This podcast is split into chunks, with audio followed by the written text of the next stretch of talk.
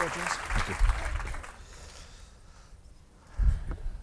Hi, good morning. Good to see you. I'm uh, Brian Taylor. The, the, day job is as the political editor of uh, BBC Scotland. This is meant to be the downtime in politics. August is meant to be the the silly season. It's meant to be the quiet period. The, the unfortunate thing is that no one told the First Minister, and he's decided to hold a series of speeches. He's publishing a white paper later this week, and I gather indeed that he's even uh, appearing at the the Book Festival doing a, a, a gig here. I'm not sure if he's appearing as the writer or as the First Minister, but anyway, he's keeping us all very busy indeed. I'm sure you're all enjoying the, the first few days of the Book Festival. It's a wonderful event. It's a clanjamfrey of, of everything, of new writers, of established writers, of writers who are working in, in, in different genre. But today I'm delighted to welcome Joyce Carol Oates, quite simply a literary star.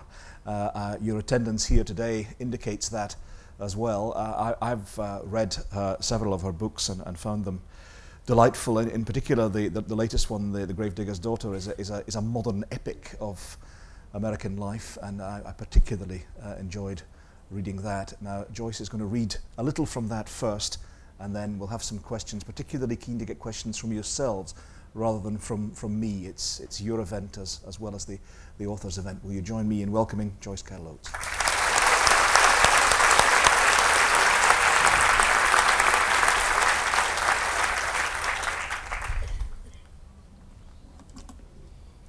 Thank you very much. Can you all hear me? Well, I am so delighted to be here. I'm thrilled and honored. And I notice that you have your characteristic Scottish weather. Bright sunshine, it's almost overwhelming. I, like many Americans, I'm just so thrilled to be out of the country.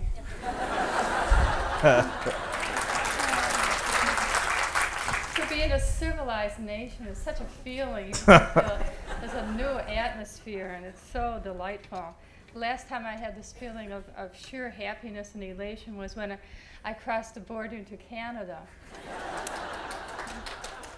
and now you have a new prime minister, and we are just thrilled and, and very, very excited in the United States.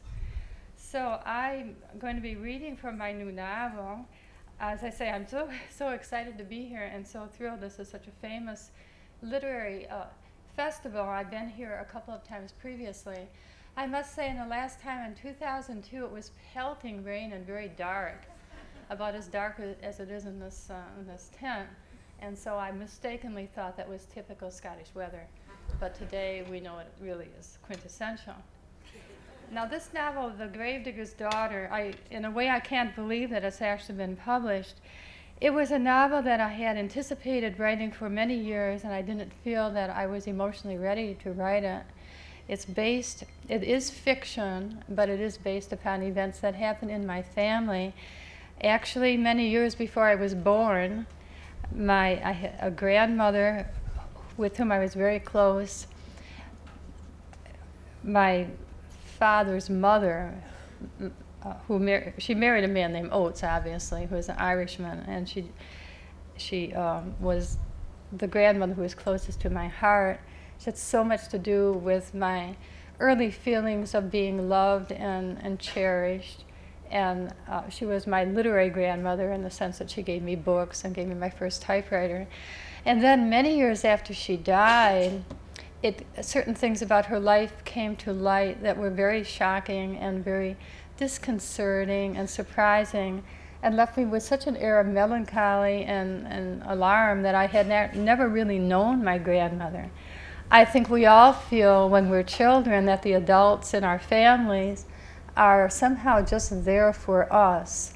It would not have occurred to a child that a grandmother or grandfather or, or parents had a previous life in which he or she was a child, um, a, a, young adult, a young married person, preceding the actual birth of the child.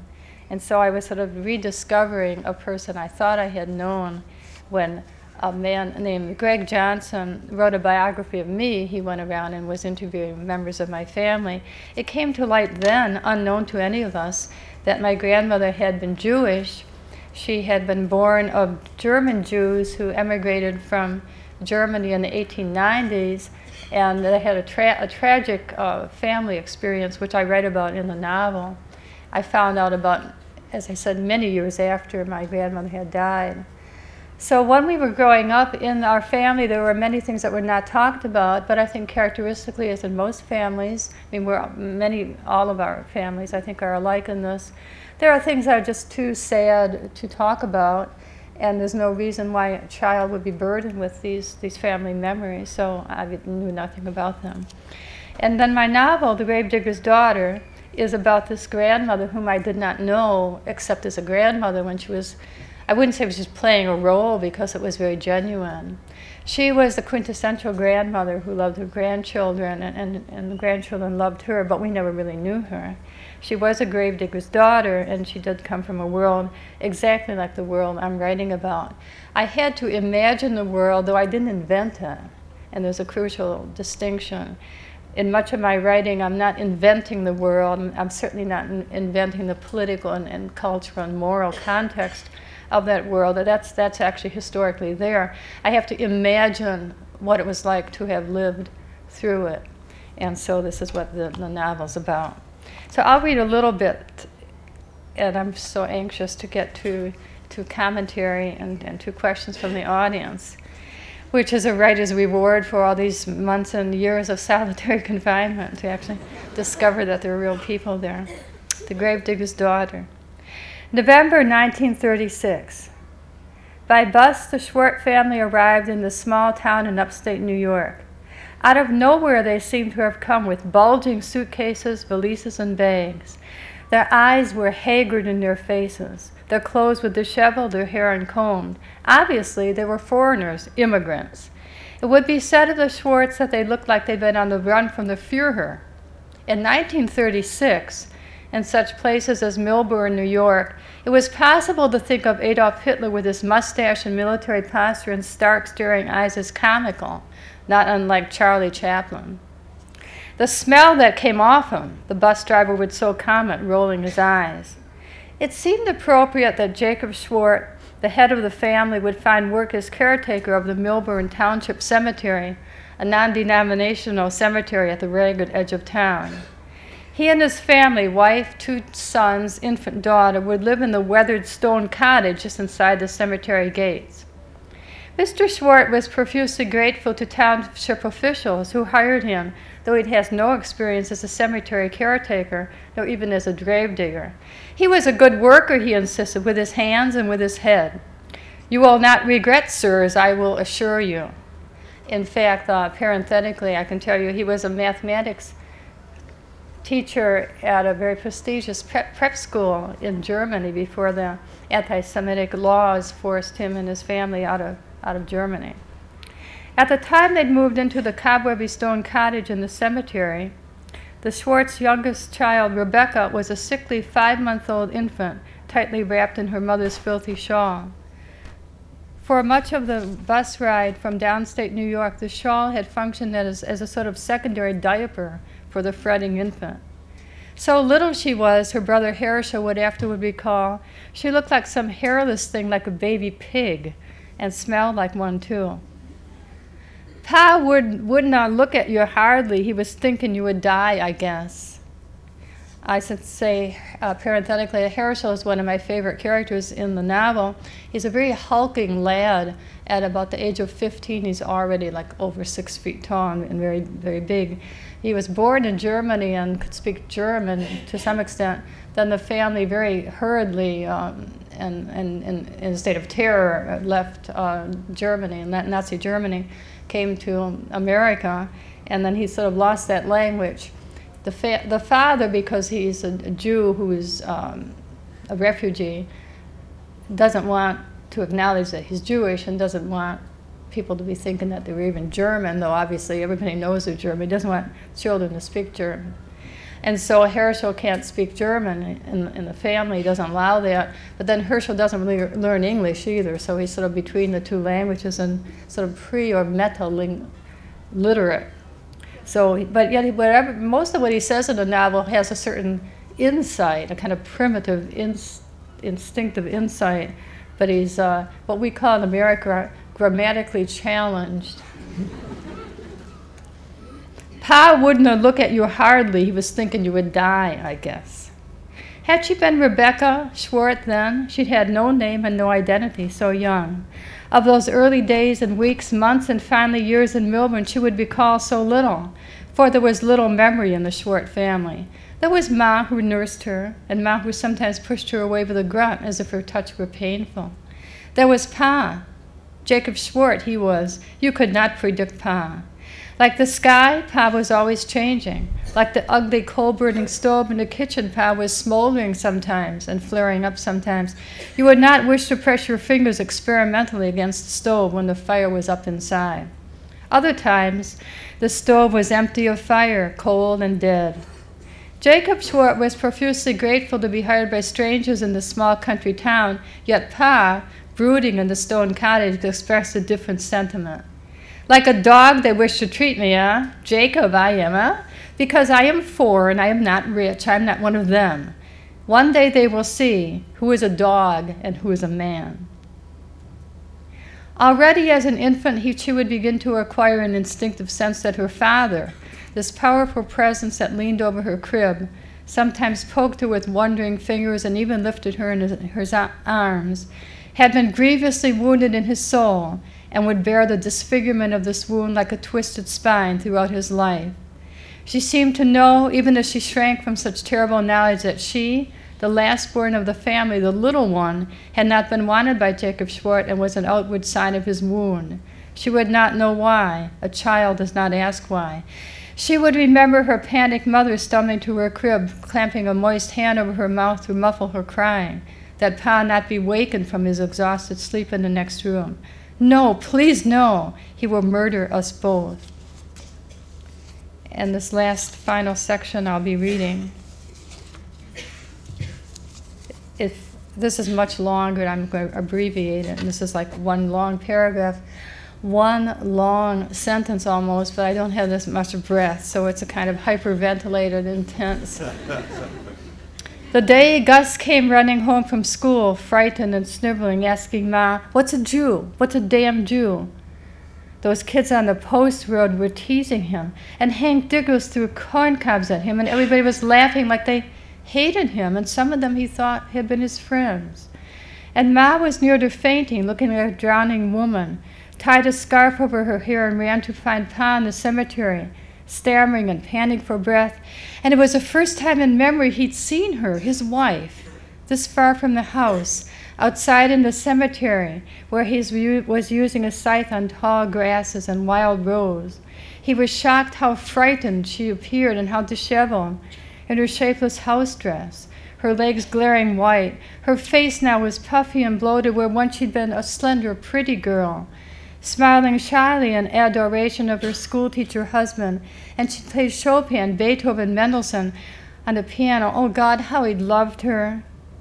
And now, this clumsy woman stammering broken English, so he had trouble figuring out what she was saying. He thought it might be those kids hiding behind the wall and teasing her, taunting her. And then he heard, he heard Jew, Jew, he heard. He took hold of her shoulders and shook her, telling her to shut her mouth get back inside the house. And that evening, when he saw Gus, who was 10 years old at this time, Jacob Schwartz slapped the boy open handed across the face, saying these words Gus would long recall, as would his sister Rebecca standing close by Never say it. Thank you.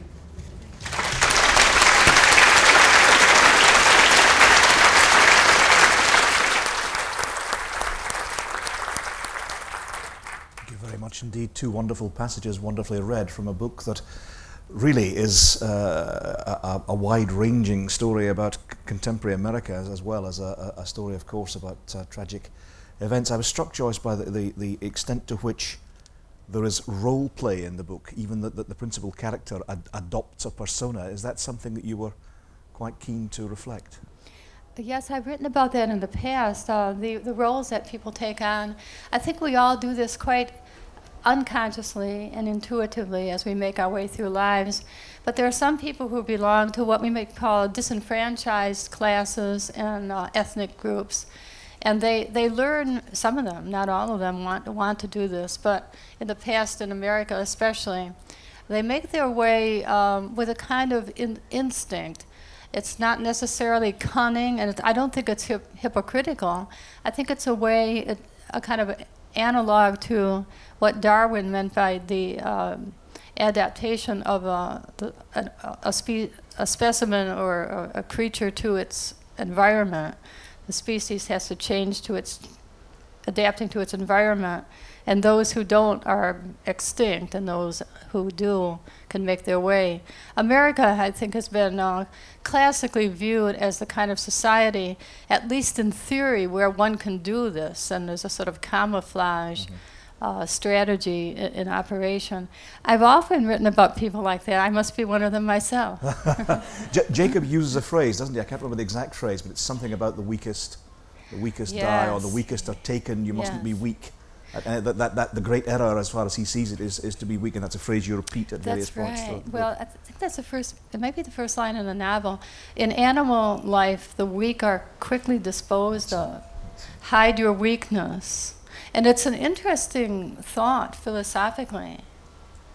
You know, hide your weakness. I meant when I first stood up at the podium, I was speaking about being in a civilized country, which implies I'm from a country that's that's challenged in certain ways. But we have leaders, we've characteristically had leaders in the United States who will not admit any weakness, and we have one right now. Mm-hmm. And so I think maybe, maybe. Despite all evidence to the contrary, you want to admit it. Well, maybe the beginning of an admission would just take so much time because so many weaknesses are obviously there. But, but this is a philosophical principle.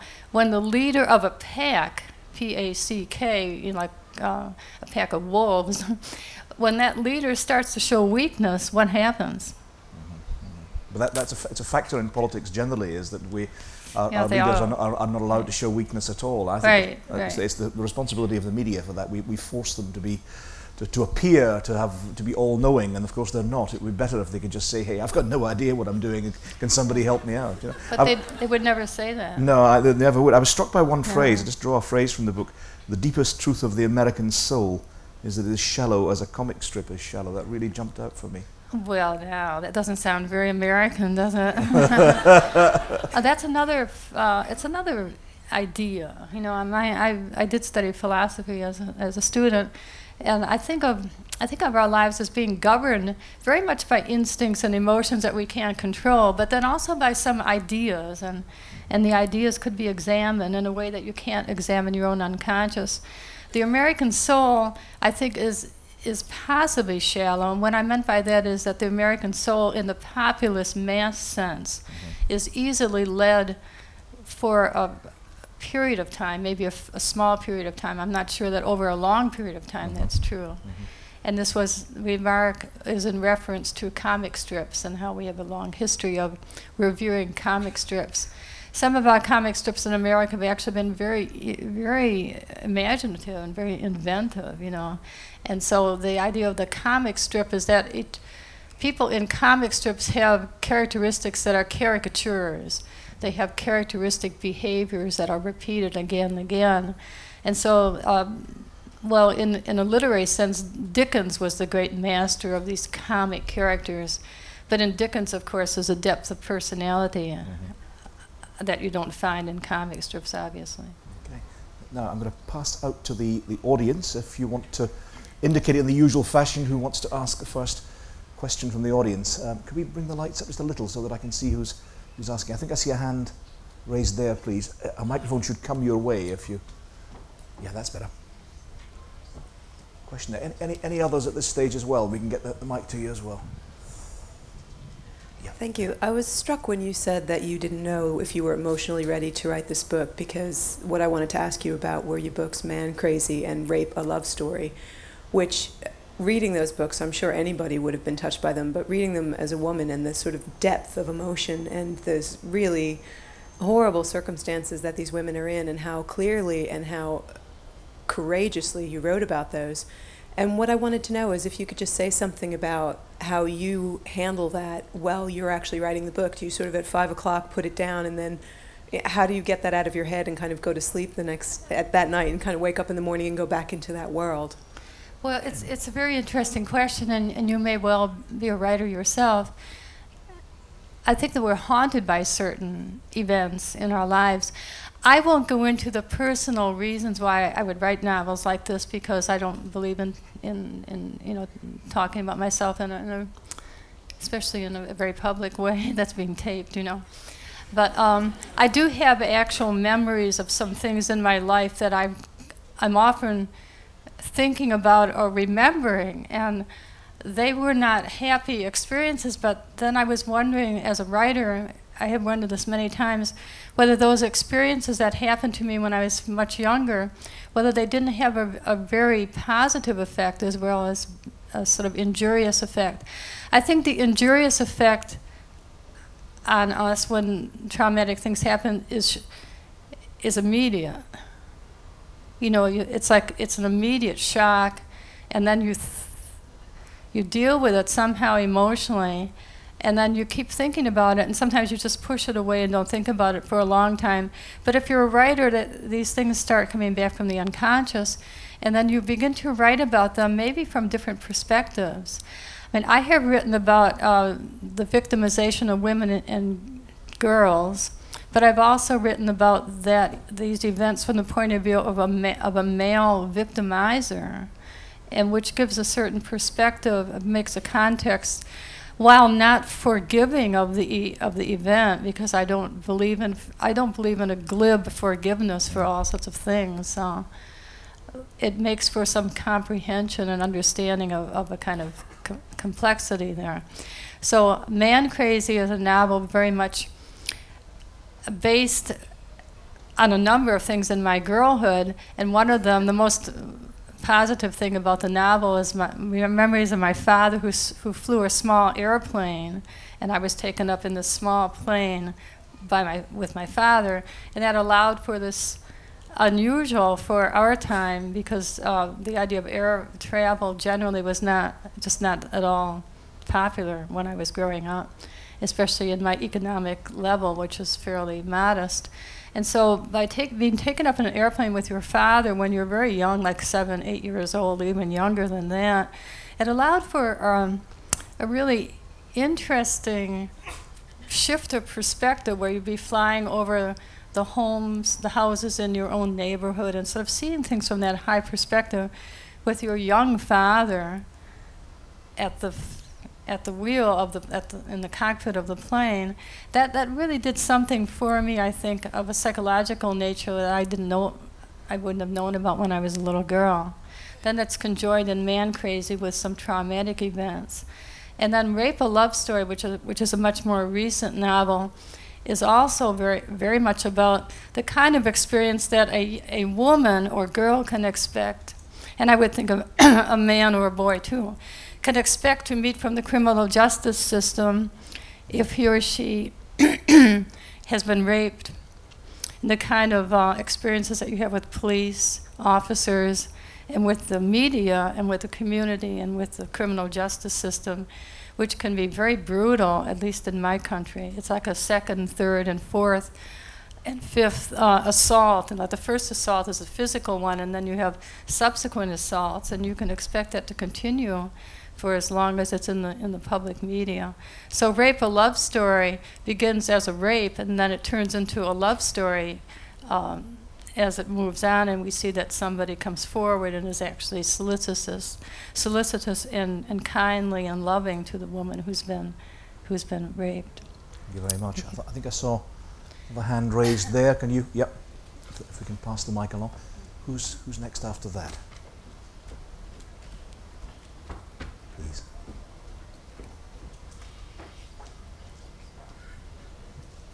Thanks. Uh, I wanted to ask about uh, Minette from Black Girl, White Girl. I mean, out of all the wonderful characters uh, that you've written, Yeah. I've found her so hard to like, but absolutely Yes. impossible to turn away from and not care about. And since you said that you had a favourite character in the new book, I feel justified in asking how you felt about her when you were writing that, and how you feel, how you felt afterwards, if it changed, and perhaps now.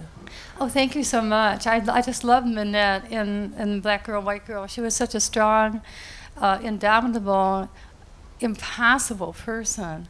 And she's based on some, she's based on maybe a concept that writing as a Caucasian woman who went to college and, and had certain roommates, and even before that in my life, when I went to middle school, having classmates who were black, um, based on the again, maybe a philosophical idea that we can't really know other people, though we must try to. We must try to know other people, and we must try to think, see things from their perspective.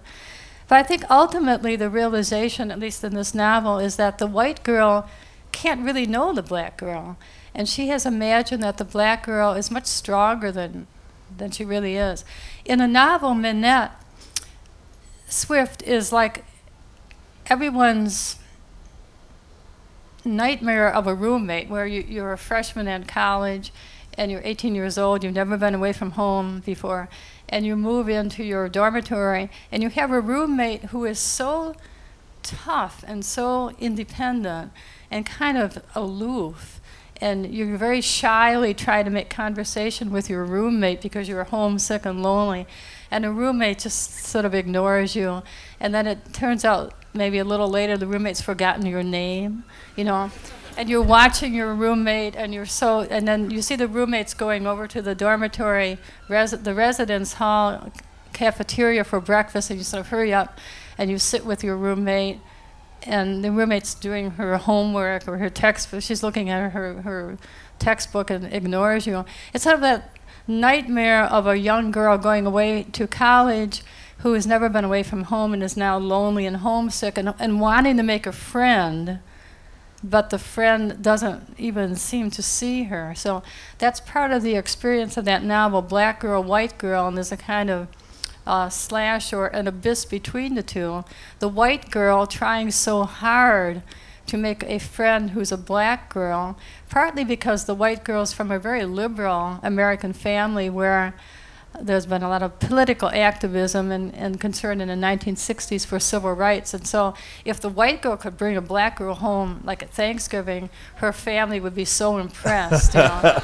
so part like of that, yes, yeah. like a trophy. And then the black girl is sort of aware of that too. And the black girl is thinking and saying once in a while, she says, or she certainly thinks that that she's not a black girl. Yeah. She is herself. But every so often she plays the role as well, doesn't she? U- she- using yes, using yes. southern accents, etc. You know. And, uh, Yes, and she can sort of play the liberals against themselves, you know. Uh-huh. But I felt that that Minette Swift was a, was maybe a, a risky character for me to create as a white woman that I would be very harshly criticized for creating a black girl who was actually not nice. Because when And, and is and is partly responsible for some of the racist uh, Oh, yeah, that she she- she endures. She does, yes. And my editor, who's a, who's white, my editor is a man. I mean, no, im- immediately we're just going to have to grant him a little bit of uh, something since he's he's male. And he he kept writing in the margins like exclamation point and question mark because uh, Minette is not attractive. You know, there's certain cliches of when white people write about black people, and when white women write about black women, the cliches are usually that the black women are very, very gorgeous, very beautiful, just perfect, and they dress very well. You know, this is a sort of American liberal cliche. Whereas in my novel, the black girl isn't attractive. She doesn't try to be attractive. She's very, very closed minded. She's a certain kind of right wing Christian. And she's even critical of civil rights blacks because they're too liberal for her. So she was a character that my editor didn't like. And he said, Well, couldn't you make her nicer? and I said, Well, Dan, this is supposed to be a real novel. It's not supposed to be sort of a fantasy or a This, fairy this villain you have, couldn't you make her nice? Right. Thank you. Not an easy call. Okay, who's who's next? Yes, please. One away at the back. They're all they're always away at the back. Do forgive me. hang on a tick. You'll get a microphone coming your way. Thank you. I've enjoyed your novels enormously, and I'm thinking now about The Falls, uh, which is very much a political, uh, it's got a political background. In this country in particular, um, the church doesn't have the same impact in moral education that it used to have. Um, an awful lot of our ethical background or um, influence comes from newspapers and also from novels. Do you think that in your role as a novelist, you have a particular task to do in bringing ethical, philosophical, moral problems to the public? And that's a responsibility today of the novelist filling a gap that perhaps the church or others have left? Hmm. That's a very interesting question. question. I think of the 19th century novel in both Britain and the United States is having as having had very strong moral agenda. Certainly, in 19th century English novel, I'm extremely concerned with the, the sorts of issues and values that you were indicating. The American 19th century novel is more uh, idiosyncratic. Herman Melville and Hawthorne and some others, they seem to be much more outside society and, and rebellious in ways that one doesn't think of George Eliot as being outside the society. But Thomas, uh, Thomas Hardy and, and a little later D.H. Lawrence and, and your wonderful writers of the 19th century and early 20th century, I think have, have had this sense of literature being having a more a moral ag- agenda.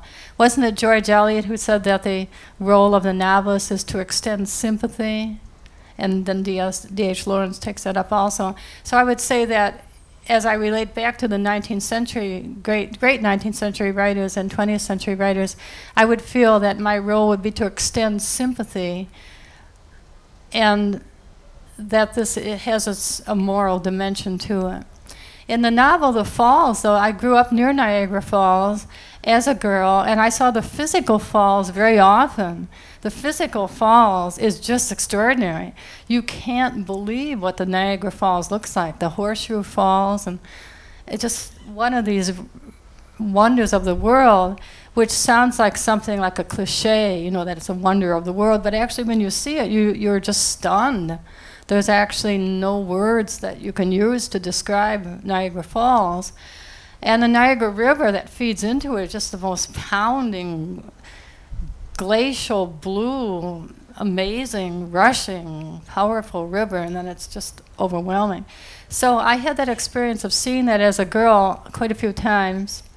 But then later on, when I became an adult, I was reading about Love Canal and about the pollution, the chemical factories. Because of the falls being this wonder of the world and generating all this electrical power and all this power, there are all these factories that were, were built in that area.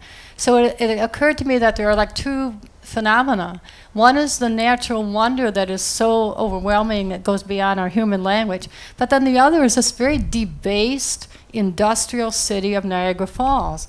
And first you see the falls, then you go to the city and see the very air is polluted, the, the earth is polluted, the water is polluted. This became uh, a kind of political rallying point around the issue of Love Canal. In the late 1950s and the 1960s, Love Canal became one of these uh, heavily polluted areas that, that was taken up by the media. And it would be astonishing for most of you to learn that this began in the late 1950s. It was neighborhood action against trying to do something about the pollution when people were dying of leukemia, children were dying, there was miscarriages, all sorts of horrific cancers. And the establishment, the po- political, the politicians, the newspaper people, the university people, the uh, local scientists and all, and the doctors were all in the pay of the chemical factories, and they were all denying that there was any link between the air pollution, water, and, and earth, and then all the cancers. So I was struck by doing research. How could somebody who was, say, a professor at a, med- a medical school, a leading doctor in the area, head of the health uh, like the New York State Board of Health or whatever it might have been, or Niagara County Board of Health. How could a person like that deny that there was a connection between the, the pollution and, and illnesses? Yet they did. They, they, they testified as expert witnesses for the defense when these lawsuits were brought up. And one after another after another, the lawsuits were thrown out of court. This went on from in the early 1960s to 1978, that long a period. And so my idea as a novelist was to contrast the world of nature, which is so pristine and beautiful, with this fallen industrial world, all the more fallen and poisoned by the fact that human beings were basically taking bribes from the chemical factory owners. So it became something of a very, um, a very volatile. a- a first, it was a left-wing political issue. Then it became very centrist. Then it was President Jimmy Carter who finally designated the area a disaster area, a national disaster area. But it took from the late 1950s to 1978. And I have to say, it began with grassroots local people. It began with a housewife, a woman, a one woman who generated and started this going. Fantastic story. Thank you very much. Who's next? Now, you'll all regret it later because you'll all have little questions in your mind, so please ask them now. Yep, one, one at the back, and then there's a question that is down, down below there. Yes, please, sir. Re- returning to what you were saying at the beginning about the shallowness of American society, uh, I wonder if you'd agree that, in a way, uh, it, it was a sort of necessary historical uh, posture because inclusiveness uh, was the great aim of American society at that time. I mean, there were so many immigrants, uh, and that in order to uh, join these different cultures uh, quickly together, you know, you need to, in a way, smooth over some of the complexities of the differences between them. Uh, but what's gone wrong now is that the sort of shallowness has become the reality, uh, without any kind of self-awareness of of the of the need for it. Uh, That it's become the upfront reality of American society. Well, that's an interesting point. Obviously, these issues are very, very complex. And in, in the novel, it's a kind of fleeting remark that somebody's thinking rather than anything that the author, you know, wants to promulgate. I wouldn't erect a, a billboard in, in, in, you know, in New York City and say, the American soul is shallow as a comic strip, Joyce Carol Oates. I mean, I, I don't want to be known for saying that one thing. And I think what I meant by it was that there's a certain, f- a certain fleeting fickleness in our electorate, but I don't think over a long run you can fool some of the people some of the time or all of the people some of the time, but you can't fool all the people all of the time. This is a statement that somebody, some wag, some philosopher made in, in the United States. On the other hand, I think it was P.T. Barnum, one of our great leaders, who said, You can't go broke underestimating the vulgarity of the Americans. Our, our own uh, new Prime Minister, Gordon Brown, is seeking to emulate at least one aspect of American life. He's a great fan of the, of the, the American way and has regularly been there. But one thing he's trying to emulate is, is using the Union flag, using a sense of Britishness, and he, it- it's been misinterpreted in Scotland to some extent as saying that he's running away from his Scottish roots. I think it's primarily trying to borrow that American idea of getting everyone together. yes. You know, if, if you can't agree on anything, just you know, salute the flag. Is, is that a something yes, strikes that's you? wonderful. Well, we're very thrilled with the pri- new prime minister. By we, I mean people that I know. You know, people, my friends. We're just very thrilled, and we're so hoping that there'll be a whole new. I mean, there already is a different tone, and different, different codes are being sent out. Different political You thought his Uh, tone with Bush was notably different? uh, notably different, so thrilling. It was decoded and deconstructed.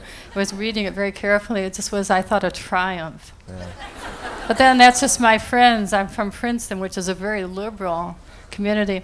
The United States, if you could see a sort of big map of the United States, before there was like a, like a, a what was it, like an ape, or begins with a, a protoplasm or something that went to an ape, and then something walking erect, and then finally sort of an, an ape man, and then some a Cro-Magnon reading a book. Wasn't this here? Yeah. a few minutes ago.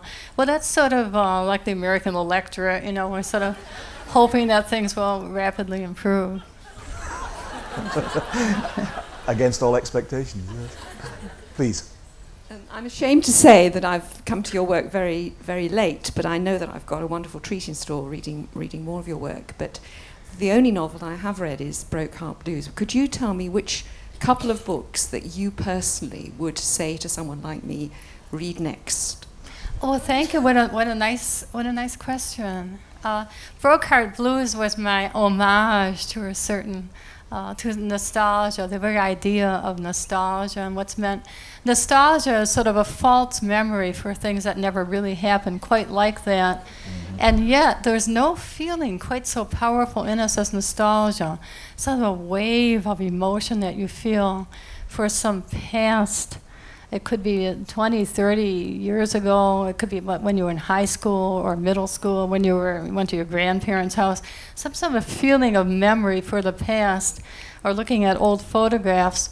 And it's a very selective emotion, and it's supposed to be a kind of fictitious emotion, and yet it's so real when you feel it.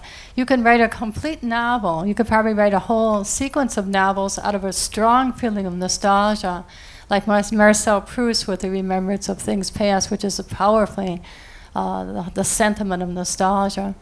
But obviously, the novel that I have written most recently, that most writers feel very attached to the more recent work, The Gravedigger's Daughter, which is um, very close to my heart. Then I wrote a novel a few years ago called Blonde, which is the imagined life of Norma Jean Baker, who became Marilyn Monroe. Mm. That's another novel very close to my heart. So those are two. And then Rape, a Love Story was mentioned. That's a novella. It's only about 120 pages for those of you who don't really want to read 900 pages about Marilyn Monroe. There's a, a short distilled form. I love the novella form. To me, that is a beautiful form of literature. It can be uh, as short, maybe as 90 pages, 100 pages, 120, 140 pages. These little, little short novels that are actually very, very difficult to write. I'm sure there are writers in the audience, and uh, I find that the short story is a very engaging form, the novel also, but the novella is very difficult because of the structure. Okay, so there are a couple of uh, suggestions for you there. You can take those up. Who's next? I see a hand raised there, please. Yep. Keeping you fit here, I'm afraid. It takes a lot of courage to speak in such a large audience. If I were sitting out there, I'd be terrified. what are you? Yes, please. You've just mentioned um, short story, and many years ago you wrote what I think is almost, well, a perfect short story, Small Avalanches. And I wondered if you could just comment on its origins. Oh, Small Avalanches is actually a small story. It's a first person narration by a girl who's 13 years old. She's going, she sets out on what will be actually a first I, if I say sexual experience, that makes it sound wrong. I mean, it gives a wrong idea. It is the first experience that she will have as, as a sexual being. Uh, the, there's a man uh, who's attracted to her and is a, a would-be predator. Nothing happens to her. Basically, nothing, nothing happens to her except maybe emotionally. And she sets off telling the story about an experience that when we hear it, because we're adults and we know how dangerous she's getting herself into this situation, uh, she doesn't seem to know it. She's a naive and, and ingenuous. And it's a story told in her voice.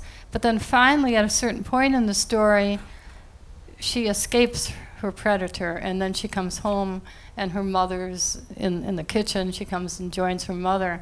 Uh, it's a story that is kind of close to my heart because it's set right in my old house and my grand my we live with my grandparents. And basically when i read the story i've read it aloud a few times. It's easy to read because it's just a very short story. And then it ends with in the kitchen with my own mother. So it has a kind of nice ending for the author. Was that something was that something you took from the, the story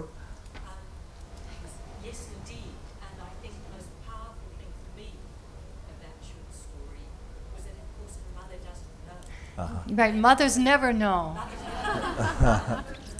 yeah. Okay. Yes, yes, yes. Okay. Yes, okay. coming to the normality. I, I teach at Princeton University, and when I come in my class sometimes, and we have a workshop, and it's just like a seminar room, and the students are talking before the class begins, and I'll sort of sit down, and I sort of hear them talking amongst themselves. And the predominant theme of the, that student, young people have in the early 20s, is that they have to shield their mothers from knowing what they're doing. and it really was a predominant theme. And I was asking them about it, like these uh, young men and, and girls too. They're like hitchhiking or backpacking around Europe or all around the world. They're doing all these risky things, and they're having all these adventures. And I and I said to to them, I said, well, what would your parents think if they knew what you were doing? I said, oh no no, we never tell them.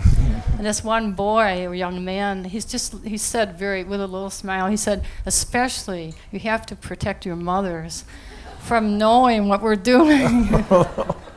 so those of you who are parents with college-age students, If they're at home now, just think what they could Yeah. be doing. it's a lot worse than you know. Please.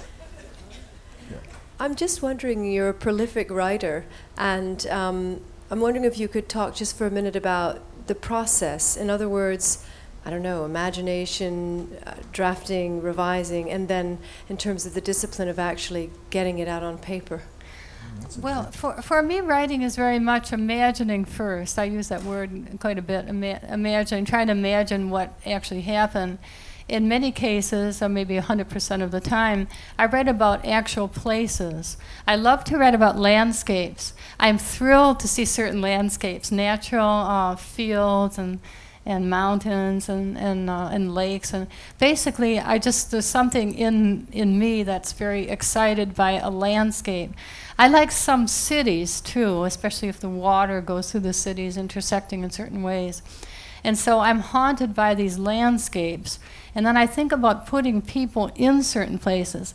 Sometimes, for instance, riding on a train in the evening and you're going by some houses and you see some houses somewhere and there's a light upstairs in, in someone's room and you think, well, maybe there's like a, a 14 year old girl or 18 year old boy, that's his room or something. That you get such a feeling of of a kind of melancholy or wistfulness. I'm not sure how to explain it, but it's a very strong emotion that I, I think of a person who might be living in that house. And then what his family is like, and what the landscape is like, and, and where this person goes to school. And so basically, it's an idea that begins with some visual glimpse of something and, and an emotion.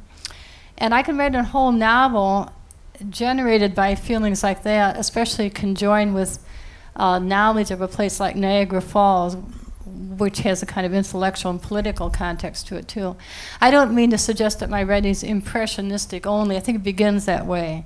I will then put a, put a family in a political setting in a certain era. It's a certain culture. There's a certain popular culture.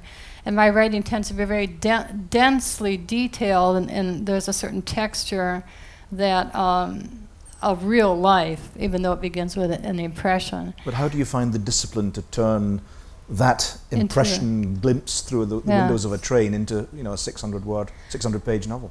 Yes, I I spend a lot of time walking and running. I like to run, and at that time, I think of the things I've been just mentioning, like the person in a room and a certain landscape, and then I start seeing how there might be a little vignette, like a little cinematic story, mm-hmm. and it begins with a visual. And I tell myself this story, like the beginning of The Falls is very cinematic. It's like something that could be in on a movie. You get to see somebody running, and then he throws himself over the railing into the into the Niagara Falls, and that's been a, a symbolic place for suicides for, for many decades. It's so beautiful and so mystical. People throw themselves over the railing into the Niagara Falls, and the bodies are carried away and often not even found. So it's not it's not a vulgar kind of death, you know, where you're going to be found immediately, but it's a, it's a kind of mystical death. And so I begin with that scene that's very cinematic while I'm running, and then I come back to my study, maybe an hour later or so, and I write something down very rapidly that I remember from my daydreaming. And then this is the first action that's, that's verbal. Mm-hmm. So I start amassing all these pages. I have many, many pages of notes. I can have a thousand pages of scrap notes before I begin a novel, and then it be, then it shifts to something different. It's much more structured and more literary. But I but it starts with impressions and feelings, and sometimes a feeling of nostalgia, and then at some point it gets conjoined with philosophical ideas and political ideas, so that it has a different a, different uh, density and starts to get more like a, like real life. Given that, my own, my own personal nostalgia is remembering fondly the last time Dundee United won two games in a row, which is I really have to go back a long way for that one. who's who's next? Yes, please.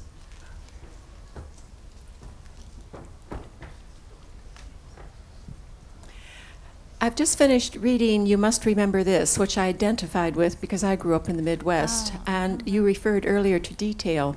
And that's what struck me. And I thought, how does she remember this? I, I, you came up once with the name of a perfume or something. And I thought, yes, I'd forgotten Oh, about that. Um, you, you've talked about how you structure uh, and, and build up your novels, but do you actually spend a lot of time researching? Well, Or do you have a good memory?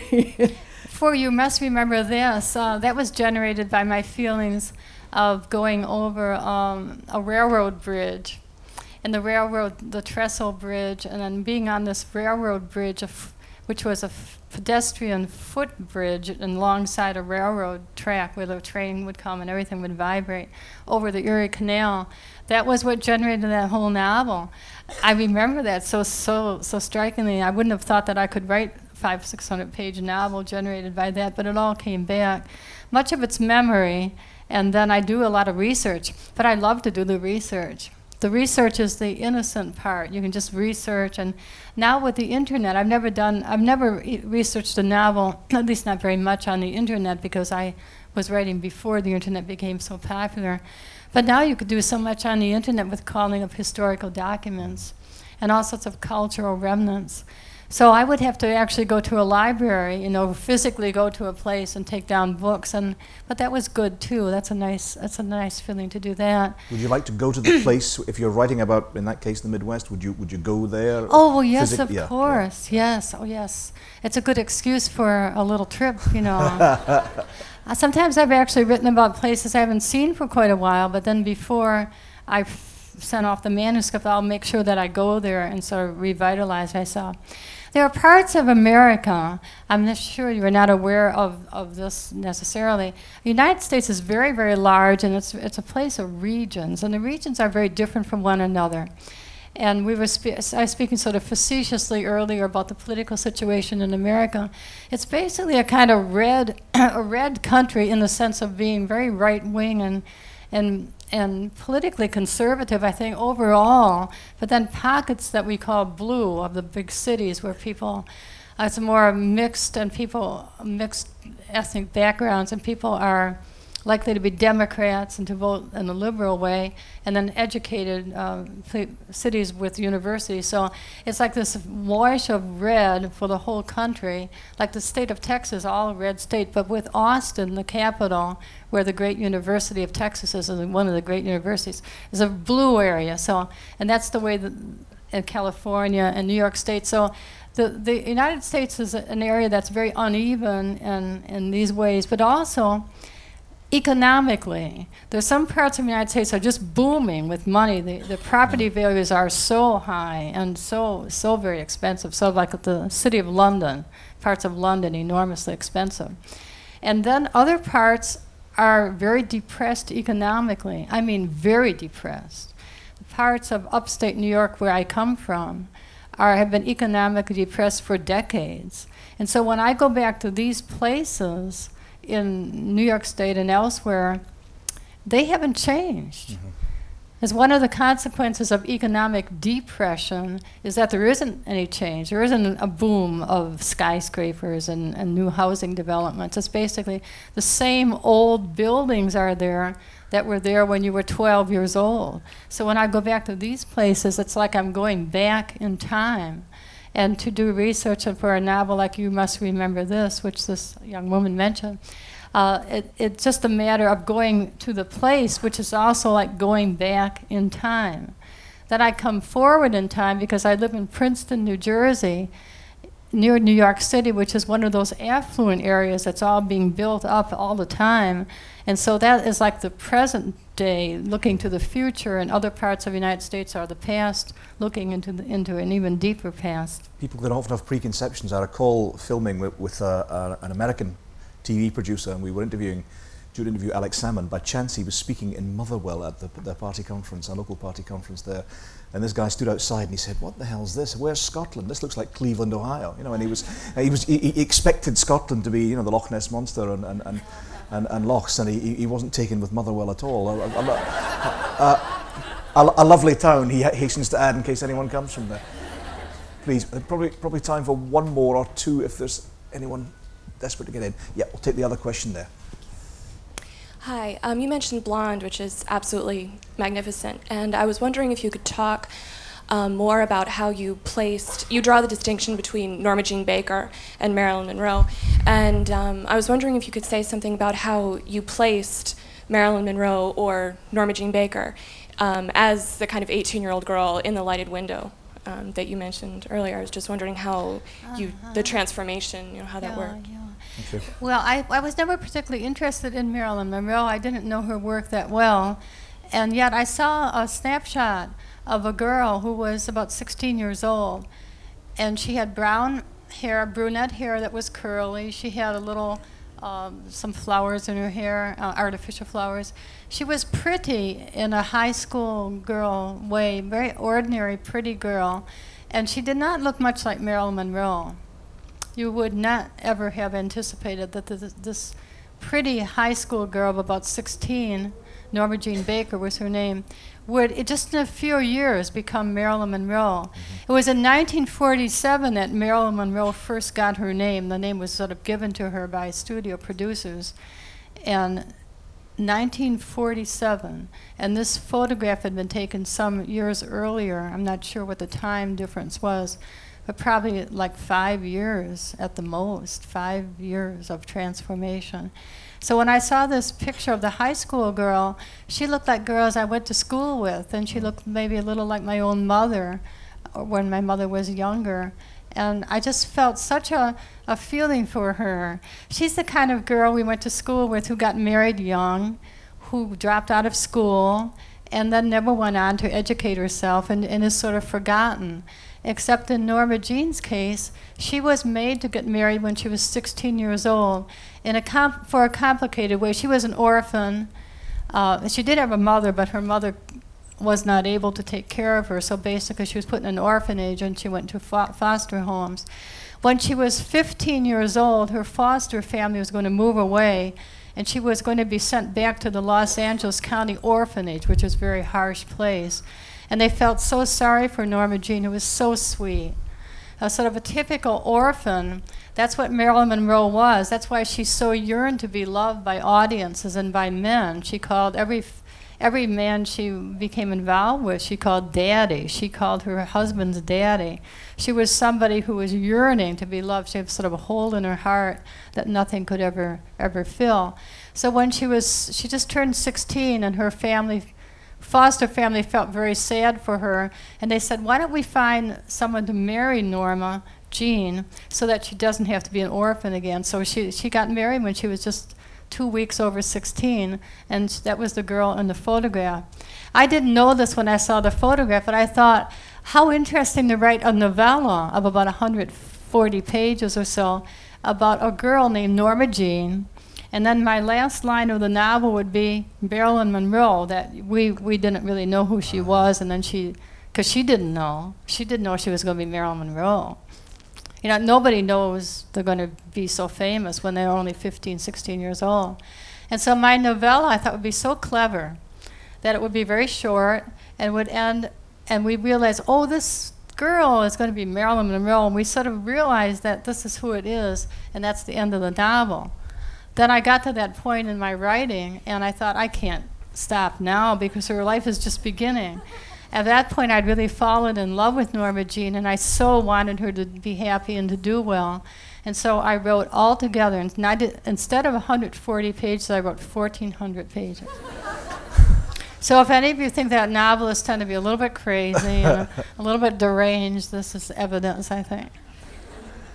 I'm going to have to draw it to a close, I'm afraid. That's been a quite wonderful session for me, particularly memorable. If I remember one phrase in particular, I shall remember your phrase about the, the, the, the writer being someone who offers sympathy. I think that really was quite a, quite a striking phrase and a striking description.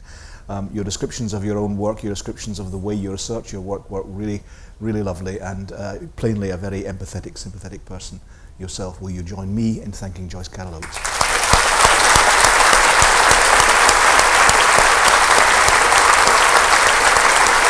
Now,